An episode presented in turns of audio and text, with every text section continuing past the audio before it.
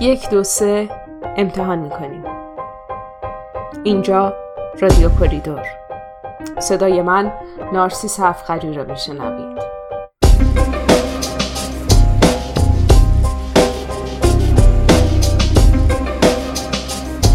سلام. امیدوارم سالم باشید یا اگر خدای نخواسته بیماری دارید در مسیر بهبود باشید. امروز با هم در مورد مسائل پایه و مفهوم سرطان حرف می‌زنیم. سرطان یه واژه کلیه که برای بیشتر از 100 نوع بیماری مختلف استفاده میشه و برخلاف تصور خیلی ها یک بیماری جدید هم نیست. بقایای به دست اومده حاکی از ابتلای انسانها و حیوانات در چند صد تا چندین هزار سال پیش به بیماری سرطانه. حتی کلمه سرطان یا کنسر هم از واژه یونانی کارسینوز به معنای خرچنگ اومده. و اولین بار توسط سقرات برای توصیف این بیماری استفاده شده چرا که ماهیت بیماری خرچنگ رو به ذهن می آورده. ولی بشنوید از این که اصلا چی میشه که سلول های سرطانی در بدن ما تشکیل میشن. بدن یه فرد بالغ از میلیاردها سلول طبیعی ساخته شده ولی ما از ابتدا از روز اول تولد این تعداد سلول رو نداشتیم. بلکه طی فرایند رشد تعداد سلول های بدن ما هم بیشتر شده. بدن برای افزایش سلولهاش از فرایندی تحت عنوان تقسیم دوتایی استفاده می‌کنه.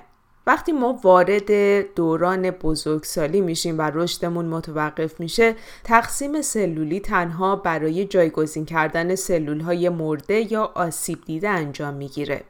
هر کدوم از سلول های طبیعی بدن یک هسته دارند و این هسته حاوی محتوای ژنتیکی یا DNA هست که عملکرد این سلول ها رو مشخص می‌کنه.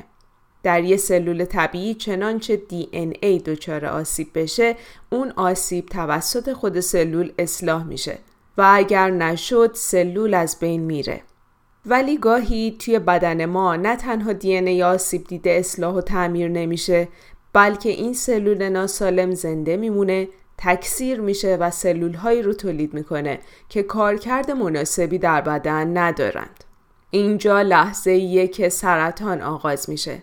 یعنی زمانی که سلول های یه بخش از بدن با دین یا آسیب دیده و غیر طبیعی خارج از کنترل و با سرعت زیاد آغاز به رشد و تکثیر می‌کنن و گروهی از سلول های غیر طبیعی رو به وجود میارن که به اونها تومور میگن. این سلول ها قادر خواهند بود به بخش های دیگر بدن هم مهاجرت بکنند و در اون بافت ها هم تکثیر بشن.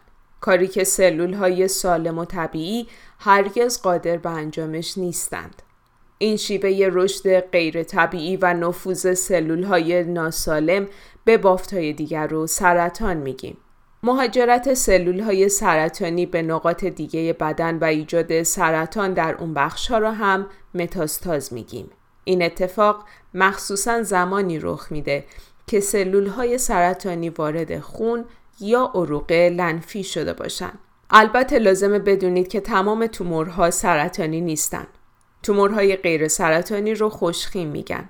تومورهای خوشخیم هم زمانی که بیش از حد رشد کنند و بزرگ بشن می‌تونن از طریق وارد کردن فشار به بافتهای سالم ایجاد اختلال بکنن ولی این گونه از تومورها به هیچ عنوان به بافتهای دیگه مهاجرت نمی کنند یعنی متاستاتیک نیستند و تهدید کننده زندگی و سلامت فرد هم نیستند. ممکنه بپرسید آیا احتمال داره که من هم سرطان بگیرم؟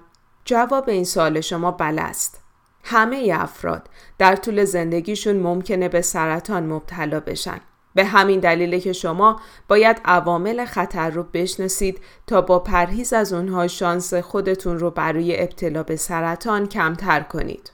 همچنین لازمه که با آزمایش های مختلف قربالگری آشنا بشید.